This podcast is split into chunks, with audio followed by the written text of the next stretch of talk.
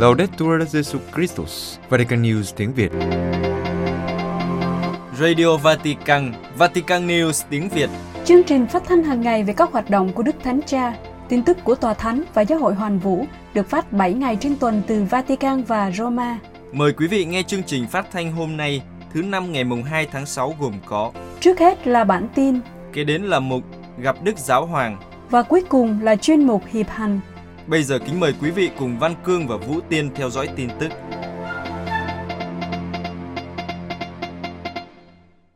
Đức Thánh Cha Francisco khẳng định lời cầu nguyện có thể cứu thế giới. Roma, Đức Thánh Cha Francisco và các Kitô hữu trên toàn thế giới cùng tham dự lần chuỗi mân côi, cầu nguyện cho hòa bình ở Ukraine và tại những nơi đang xảy ra chiến tranh trên thế giới, tại Vương cung Thánh đường Đức Bà Cả Roma. Hôm thứ Ba ngày 31 tháng 5, Đức Thánh Cha Francisco đã cầu khẩn sự truyền cầu của Đức Trinh Nữ Maria, Nữ Vương Hòa Bình, ban cho nhân loại món quà của hòa bình. Hôm Chúa Nhật sau kinh lạy Nữ Vương Thiên Đàng, Đức Thánh Cha đã mời gọi các tín hữu trên toàn thế giới cùng với Ngài lần chuỗi mân côi vào ngày cuối cùng của tháng kính Đức Mẹ 31 tháng 5, khi các cuộc chiến tiếp tục gây ra sự chết chóc, đau khổ và tàn phá. Giờ lần chuỗi diễn ra tại Vương cung Thánh đường Đức Bà Cả, tham dự cùng với Đức Thánh Cha, có những người bị ảnh hưởng hoặc phải di rời bởi chiến tranh, những người di cư và người tị nạn. Ngoài ra, giờ lần chuỗi còn có một gia đình Ukraine đại diện cho tất cả các gia đình đang trải qua bạo lực của chiến tranh, tuyên ý quân đội, đại diện cho những người mang lại hy vọng và niềm an ủi cho những ai đau khổ. Một nam và một nữ tình nguyện viên đại diện cho tất cả những người đang thực hiện nghĩa vụ thay cho những người khác ngay cả trong những hoàn cảnh nguy hiểm và bấp bênh. Một gia đình Syria và một gia đình Venezuela đại diện cho rất nhiều người đang phải chịu đựng một cách bất công do hậu quả của cuộc xung đột. Một số người tị nạn đại diện cho khuôn mặt và tiếng nói của hàng triệu người đã bị buộc phải rời bỏ nhà cửa và được chào đón ở các quốc gia khác khi họ cố gắng xây dựng lại cuộc sống của mình. Đức Thánh Cha lặp lại lời cầu nguyện khi các Kitô hữu cầu xin sự trợ giúp cho người bệnh và tiếp thêm sức mạnh cho các nhân viên y tế, cầu xin lòng thương xót cho những người sắp qua đời và sự an ủi cho những người phải chịu đựng trong im lặng và cô đơn. Đức Thánh Cha cầu nguyện. Lạy mẹ Maria, mẹ Thiên Chúa và là nữ vương hòa bình. Trong trận đại dịch, chúng con đã quy tụ quanh mẹ để cầu xin sự truyền cầu của mẹ. Buổi tối hôm nay, vào ngày cuối tháng được thánh hiến đặc biệt cho mẹ, chúng con ở đây một lần nữa với mẹ, nữ vương hòa bình, để cầu xin mẹ ban cho chúng con món quà vĩ đại là hòa bình, nhanh chóng chấm dứt chiến tranh đã hoành hành trong nhiều thập kỷ nay ở nhiều nơi khác nhau trên thế giới và hiện đang xâm chiếm lục địa châu Âu. Đức Thánh Cha cũng lưu ý, chúng ta ý thức rằng hòa bình không thể chỉ là kết quả của các cuộc đàm phán hay hệ quả của các thỏa thuận chính trị, nhưng trên hết là một món quà phục sinh từ Chúa Thánh Thần. Tiếp đó, Đức Thánh Cha cũng lặp lại việc thánh hiến các nước tham chiến cho trái tim vô nhiễm nguyên tội của mẹ Maria và nài xin món quà tuyệt vời là sự hoán cải của con tim. Chúng ta tin chắc rằng với khí giới là cầu nguyện, ăn chay, bác ái và ân sủng của Thiên Chúa, trái tim của nhân loại và vận mệnh của thế giới có thể được thay đổi. Đức Thánh Cha Francisco đã cầu khẩn mẹ Thiên Chúa, cầu bầu cho chúng ta với con của mẹ, để hòa giải những trái tim đầy bạo lực và thù hận, dẹp bỏ những suy nghĩ mù quáng vì ham muốn làm giàu dễ dàng.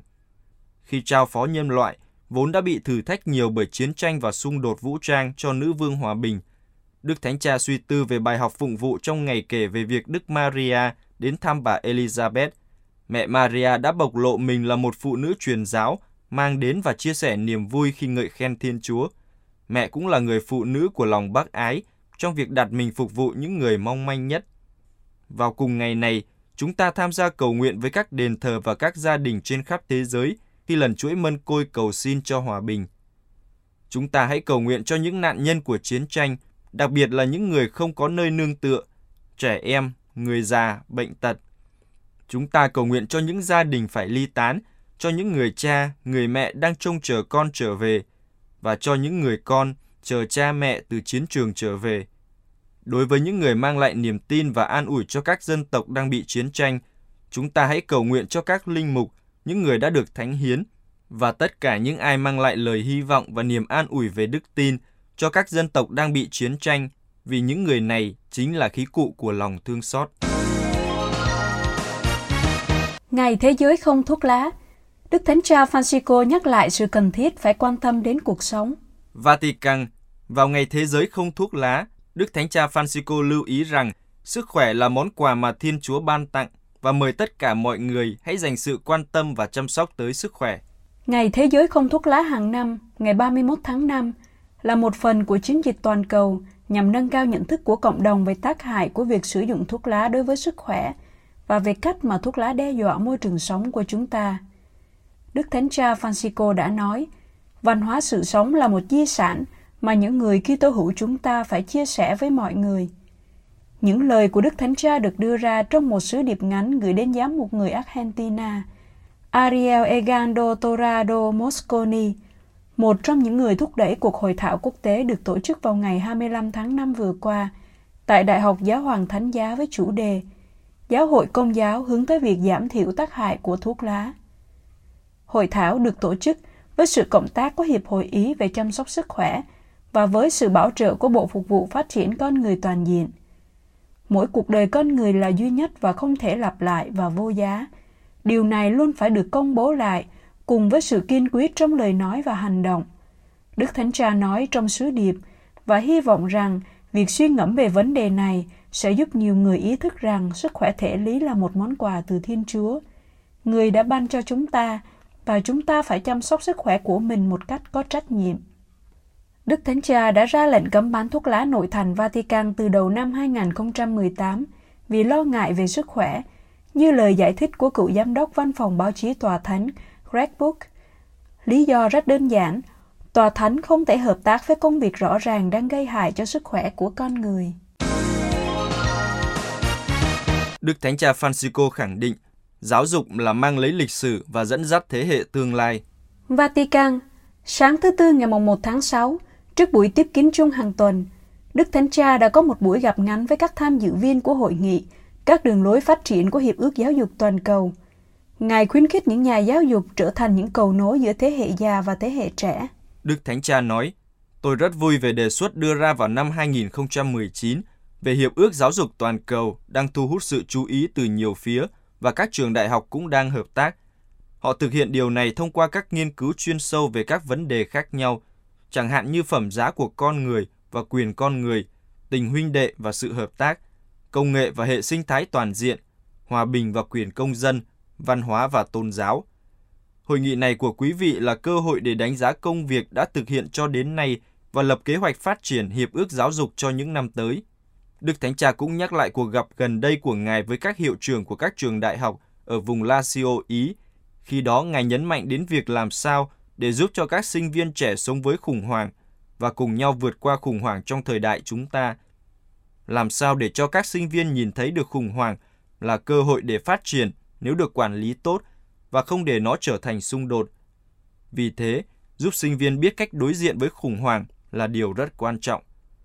Đức Thánh Cha đưa ra câu chuyện biểu tượng về cách đối diện với khủng hoảng nơi nhân vật thần thoại Aeneas khi đang ở giữa ngọn lửa đốt cháy thành phố. Khi bỏ chạy, Aeneas đã cõng cha già Anchis trên vai và dẫn đứa con nhỏ Ascanio của mình để đưa cả hai đến nơi an toàn. Đây là cách vượt qua khủng hoảng. Aeneas không tự cứu chỉ một mình, nhưng với người cha đại diện cho lịch sử của anh và đứa con là tương lai của anh. Hình ảnh này có thể có ý nghĩa đối với sứ mạng của các nhà giáo dục, những người được kêu gọi bảo vệ quá khứ và đồng hành với những bước đi của người trẻ trong tương lai. Từ thành Troy, Aeneas không mang theo đồ đạc gì ngoài các tượng thần Penat mà chỉ có người cha và đứa con. Đây là điều nhắc nhở chúng ta rằng trong mọi tiến trình giáo dục phải luôn đặt người con làm trung tâm và hướng đến điều cốt yếu. Mọi thứ khác là thứ yếu. Đừng bao giờ xa rời nguồn cội và đừng bao giờ từ bỏ hy vọng về tương lai. Giáo dục là cầu nối giữa các thế hệ. Giáo dục luôn bắt nguồn từ quá khứ, nhưng không dừng lại, mà hướng tới một kế hoạch dài hạn, là nơi cái cũ và cái mới kết hợp với nhau, tạo nên một chủ nghĩa nhân văn mới. Hơn nữa, một điều cần thiết không thể bỏ qua trong giáo dục là phục vụ. Anchis và Ascanio, ngoài sự đại diện cho truyền thống và tương lai, họ còn là biểu tượng cho những thành phần mong manh của xã hội cần được bảo vệ. Văn hóa vứt bỏ muốn chúng ta tin rằng một khi thứ gì đó không còn hoạt động tốt nữa thì nó phải bị vứt bỏ và thay đổi. Điều này được áp dụng với các sản phẩm tiêu dùng và không may nó đã trở thành một tâm lý mà cũng đã áp dụng cho con người. Đức Thánh Cha khuyến khích các nhà giáo dục biến cuộc khủng hoảng của chủ nghĩa tiêu thụ thành cơ hội để tái loan báo tin mừng về ý nghĩa của con người, của cuộc sống và của thế giới. Tổ chức cứu trẻ em tại Yemen Trẻ em yêu cầu hòa bình Yemen Tổ chức cứu trợ trẻ em đã đưa ra thông cáo yêu cầu gia hạn hiệp định đình chiến ở Yemen như những bước khởi đầu để kết thúc chiến tranh, trẻ em yêu cầu hòa bình. Hiệp định đình chiến kéo dài 2 tháng, kết thúc vào ngày 2 tháng 6. Tổ chức cứu trẻ em đã làm cuộc phỏng vấn với nhiều trẻ em trong nước và đưa ra tuyên bố rằng các bên tham chiến ở Yemen phải hành động ngay lập tức để gia hạn thỏa thuận hòa bình của họ, để tránh tiếp tục tước đoạt tương lai của cả một thế hệ. Đây là yêu cầu của trẻ em Yemen. Các trẻ em ở Taiz và Sanaa đã kể với tổ chức cứu trẻ em về việc ngừng bắn đã ảnh hưởng tích cực thế nào đến cuộc sống của chúng và những gì trẻ em ở đây hy vọng cho các cuộc đàm phán hòa bình trong tương lai. Đối với nhiều trẻ em, đình chiến đã cho thấy lần đầu tiên chúng cảm thấy tự tin về tương lai của mình. Maya, 10 tuổi, bị biến chứng sức khỏe nghiêm trọng trong cuộc chiến nói rằng mọi thứ đều bị phá hủy trong chiến tranh, trường học và nhà cửa. Con đã mất chú và anh họ của con. Em đã bị thương do một số mảnh đạn ở cánh tay trái, lưng và bụng. Yemen vẫn là một trong những nơi diễn ra cuộc khủng hoảng nhân đạo lớn nhất thế giới và là một trong những nơi nguy hiểm nhất đối với trẻ em. Kể từ khi cuộc đình chiến bắt đầu, số trẻ em chết đã giảm đáng kể theo số liệu của dự án giám sát tác động dân sự. Trong khoảng thời gian từ tháng 2 đến tháng 3, 50 trẻ em đã thiệt mạng hoặc bị thương trong cuộc chiến ở Yemen, so với 18 trong thời gian đình chiến, giảm gần 65%. Tuy nhiên, vào tháng Giêng, tháng chết chóc nhất ở Yemen trong năm nay, 136 trẻ em đã chết hoặc bị thương, gấp hơn 7 lần so với hai tháng đình chiến. Bà Rama Hansras, giám đốc tổ chức cứu trẻ em cho biết, hai tháng hòa bình vừa qua đã thắp lên hy vọng mới về việc chấm dứt những đau khổ khôn lường của hàng triệu trẻ em ở Yemen. Trẻ em xứng đáng được lắng nghe và tham gia vào các quyết định về tương lai của chúng và đất nước của chúng. Bà nói thêm, trẻ em ở Yemen phải đưa ra những lựa chọn khó khăn hàng ngày, đi học hay không, đi học hay đi chơi với bạn bè hay ở nhà, vì bên ngoài quá nguy hiểm. Đây là những quyết định mà không đứa trẻ nào nên làm, nhưng đó là những gì đang xảy ra hàng ngày ở Yemen. Tổ chức cứu trẻ em kêu gọi các bên tham chiến gia hạn thỏa thuận ngừng bắn để bảo vệ hơn nữa cuộc sống của trẻ em, đồng thời nỗ lực chấm dứt cuộc khủng hoảng nhân đạo. Các bên trong cuộc xung đột phải tôn trọng luật nhân đạo quốc tế và quyền con người, bảo vệ trẻ em và gia đình của chúng khỏi nỗi kinh hoàng của bạo lực đang diễn ra, tránh sử dụng vũ khí nổ trong các khu vực đông dân cư và thực hiện các biện pháp cụ thể và tức thì để giảm tác động đến nhà cửa, trường học, bệnh viện và cơ sở hạ tầng dân sự quan trọng. Quý vị vừa theo dõi bản tin ngày 2 tháng 6 của Vatican News tiếng Việt. Vatican News tiếng Việt Chuyên mục Gặp Đức Giáo Hoàng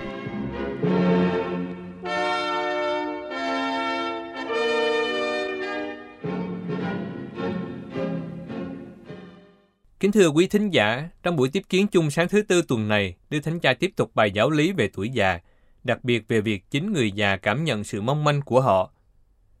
Bài đọc sách thánh mở đầu buổi tiếp kiến được trích từ Thánh Vịnh 71.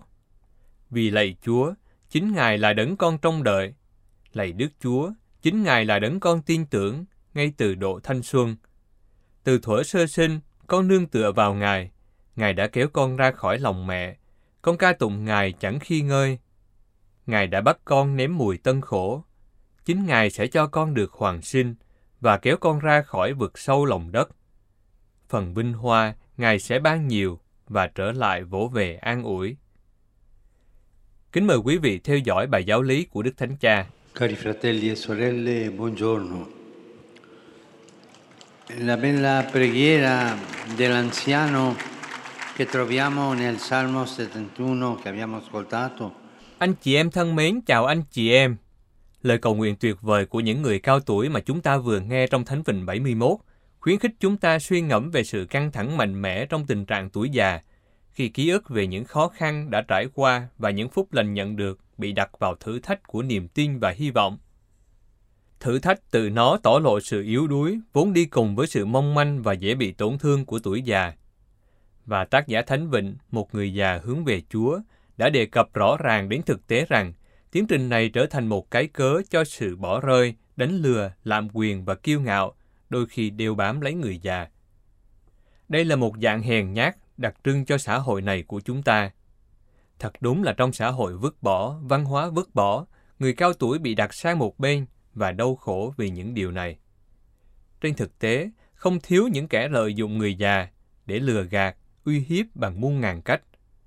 Chúng ta thường đọc trên báo chí hoặc nghe tin tức về những người cao tuổi bị lừa gạt một cách vô lương tâm để chiếm đoạt lấy tiền tiết kiệm của họ, hoặc những người không được bảo vệ và bị bỏ rơi mà không được chăm sóc, hoặc bị xúc phạm bằng nhiều hình thức khinh miệt và bị đe dọa để bắt họ từ bỏ các quyền của họ. Những sự tàn ác như vậy cũng xảy ra trong chính các gia đình. Toàn thể xã hội phải nhanh chóng chăm sóc những người già, họ là những kho báu và họ ngày càng nhiều hơn và cũng thường bị bỏ rơi hơn.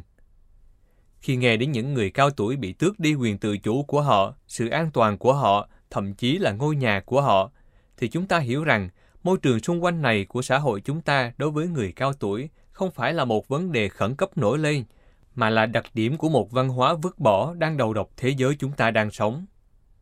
Người già trong thánh vịnh bộc bạch với Thiên Chúa nỗi tuyệt vọng của mình. Vì thù địch nặng lời chống đối, quân rình hại mạng con đã nhất trí bày mưu, bảo nhau rằng Thiên Chúa đã bỏ hắn rồi, cứ truy nã, bắt hắn đi, chẳng có ai cứu hắn đâu mà. Những hậu quả là cái chết. Tuổi già không chỉ mất đi phẩm giá, mà thậm chí còn bị nghi ngờ rằng họ có xứng đáng để tiếp tục hay không. Vì vậy, tất cả chúng ta đều bị cám dỗ để che giấu sự tổn thương của mình, che giấu bệnh tật, tuổi tác, tuổi già của mình, bởi vì chúng ta sợ rằng những điều đó là khúc dạo đầu trong việc mất đi phẩm giá của chúng ta. Chúng ta hãy tự hỏi mình xem, liệu có phải là người khi nổi lên cảm giác này không? Tại sao nền văn minh hiện đại, tiên tiến và hiệu quả lại khó chịu khi đối diện với bệnh tật và tuổi già như vậy? Và tại sao chính trị vốn cam kết xác định các giới hạn của một cuộc sống đáng phẩm giá, lại đồng thời không nhạy cảm với phẩm giá của một cuộc chung sống, tình cảm với người già và bệnh tật? Người già của Thánh Vịnh, người xem tuổi già của mình như một thất bại, tái khám phá sự tiến thác vào Thiên Chúa. Người già cảm thấy cần được giúp đỡ. Thánh Augustino khi bình luận về Thánh Vịnh này đã khuyên người già rằng, đừng sợ bị bỏ rơi trong tuổi già của bạn. Tại sao bạn lại sợ rằng Chúa sẽ bỏ rơi bạn, rằng người sẽ từ chối bạn trong thời tuổi già, khi sức lực của bạn sẽ suy yếu? Đúng hơn, chính sức mạnh của người sẽ ở nơi bạn, khi sức lực của bạn sẽ suy yếu. Và tác giả Thánh Vịnh lớn tuổi đã kêu cầu, vì Ngài công chính, xin cứu vớt và giải thoát con, ghé tay nghe và thương cứu độ. Xin Ngài nên như núi đá cho con trú ẩn, như thành trì để cứu độ con. Núi đá và thành trì bảo vệ con chính là Ngài.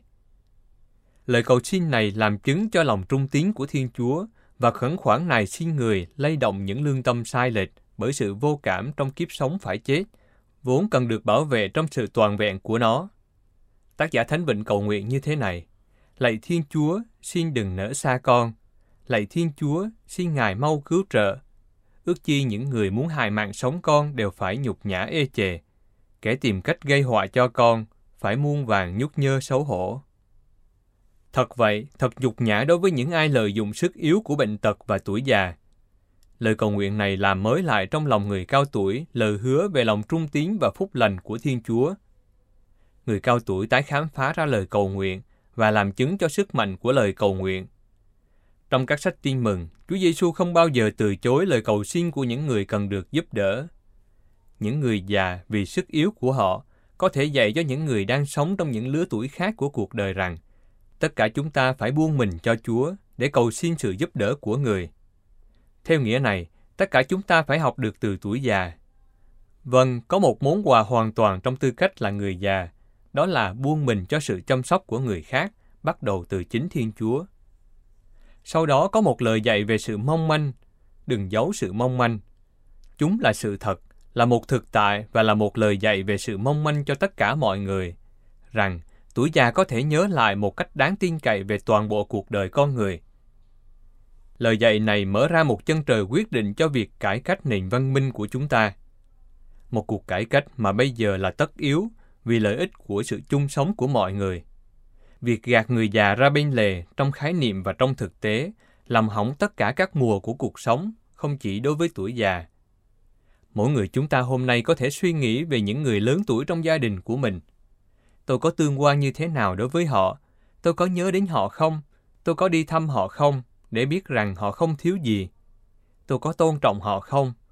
Những người lớn tuổi trong gia đình, mẹ, cha, ông bà, cô chú, bạn bè, tôi có xóa họ khỏi cuộc sống của mình không?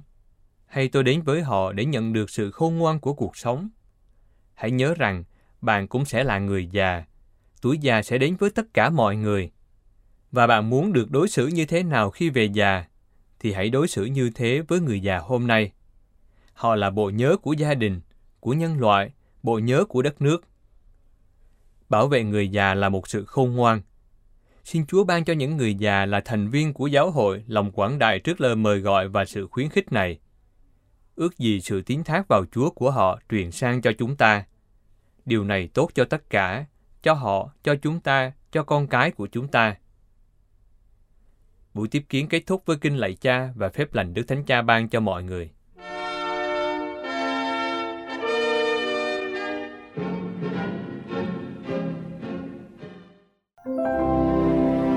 Giới thiệu tính hiệp hành trong đời sống và sứ vụ của Hội Thánh.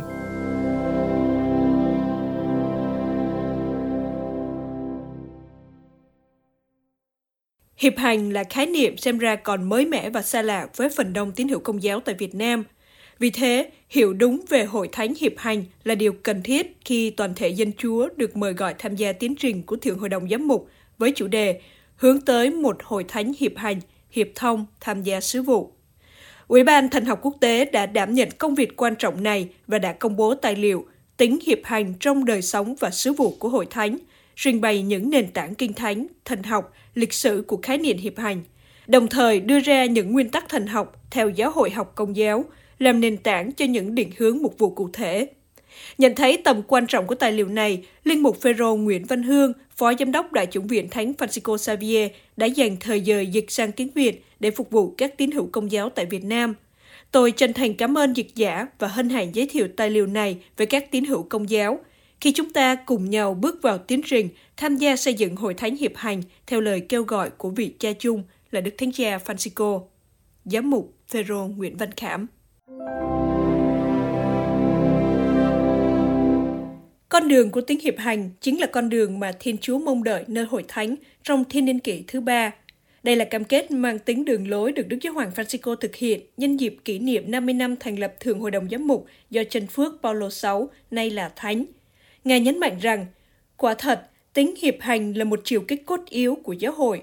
Theo nghĩa là, điều Chúa đang đòi hỏi chúng ta đã chứa đựng trong chính từ ngữ Sinus, hội nghị theo một nghĩa nào đó. Tài liệu này nhằm cung cấp một số hướng dẫn hữu ích để đi sâu hơn vào ý nghĩa thần học của lời hứa này và một số định hướng mục vụ về những gì nó ngụ ý cho sứ vụ của Hội Thánh.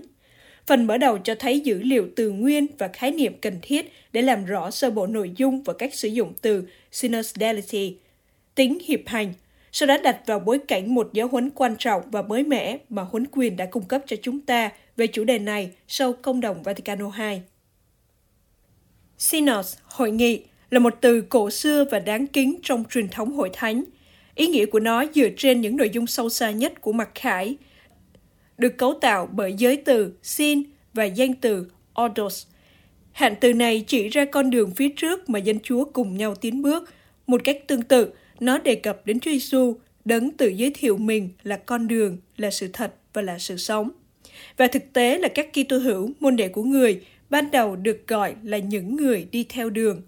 Trong tiếng Hy Lạp được hội thánh dùng, nói diễn tả các môn đệ của Chúa Giêsu được triệu tập cùng nhau như một cộng đoàn, assembly, và trong một số trường hợp, nó là một từ đồng nghĩa với cộng đồng hội thánh. Chẳng hạn, Thánh Doan Kim Khẩu viết rằng hội thánh là từ đồng nghĩa với việc cùng nhau tiến bước, synodus, Ngài giải thích rằng hội thánh thực sự là một cộng đoàn được triệu tập để tạ ơn và vinh danh Chúa, giống như một dàn hợp xướng, một thực tại hài hòa nối kết mọi thứ lại với nhau, systema, vì nhờ những liên hệ hỗ tương và có trật tự, những người tham gia hòa chung trong đức ái, agape và sự đồng thuận, ammonia.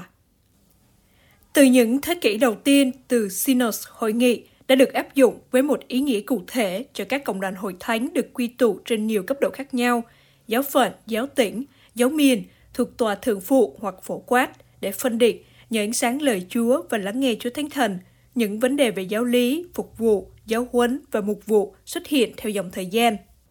Synodus trong tiếng Hy Lạp được dịch sang tiếng Latin là Synodus hoặc Concilium. Theo cách sử dụng ngoài đời, Concilium được đề cập đến một hội đồng được triệu tập bởi một số thẩm quyền hợp pháp. Mặc dù nguồn gốc của hội nghị và hội đồng khác nhau, nhưng những ý nghĩa của chúng đều đồng quy, giống nhau. Trên thực tế, hội đồng làm phong phú thêm nội dung ngữ nghĩa của hội nghị bằng cách tham chiếu tiếng Do Thái. Cộng đồng do Chúa triệu tập và dịch sang tiếng Hy Lạp, Ecclesionoia, trong tình ước đề cập đến sự triệu tập cánh chung của dân Thiên Chúa trong Chúa Giêsu Kitô. Theo Hội Thánh Công giáo, sự phân biệt giữa việc sử dụng các từ hội đồng và hội nghị, culture and assembly là một điều được thực hiện gần đây. Trong cộng đồng Vaticano II, chúng đồng nghĩa với nhau. Cả hai đều đề cập đến phiên họp công đồng. Một sự phân biệt chính xác đã được đưa ra bởi Bộ Giáo luật của Hội Thánh Latin năm 1983. Một đàn, nó phân biệt giữa công đồng riêng biệt, toàn thể hoặc cấp tỉnh và công đồng đại kết. Và đàn khác, nó phân biệt giữa Thường Hội đồng Giám mục, Synodal Bishop và Công nghị Giáo phận, Diocesan synod. Trong ngôn ngữ thần học, giáo luật và mục vụ của những thập kỷ gần đây, một từ mới đã xuất hiện, danh từ synodality, tính hiệp hành, có liên hệ với tính từ synodas thuộc hiệp hành, mà cả hai từ này đều bắt nguồn từ synos, hội nghị. Vì vậy, người ta nói về tính hiệp hành như một chiều kích cấu thành của hội thánh hoặc thời kỳ của hội thánh hiệp hành. Tính mới mẻ về mặt ngôn ngữ này cần được cẩn thận làm rõ về mặt thần học, là dấu chỉ của một điều gì đó mới mẻ đã và đang lớn lên trong ý thức hội thánh, bắt đầu từ huấn quyền của công đồng Vaticano II và từ kinh nghiệm sống của các hội thánh địa phương cũng như hội thánh hoàn vũ kể từ công đồng cuối cùng này cho đến hôm nay.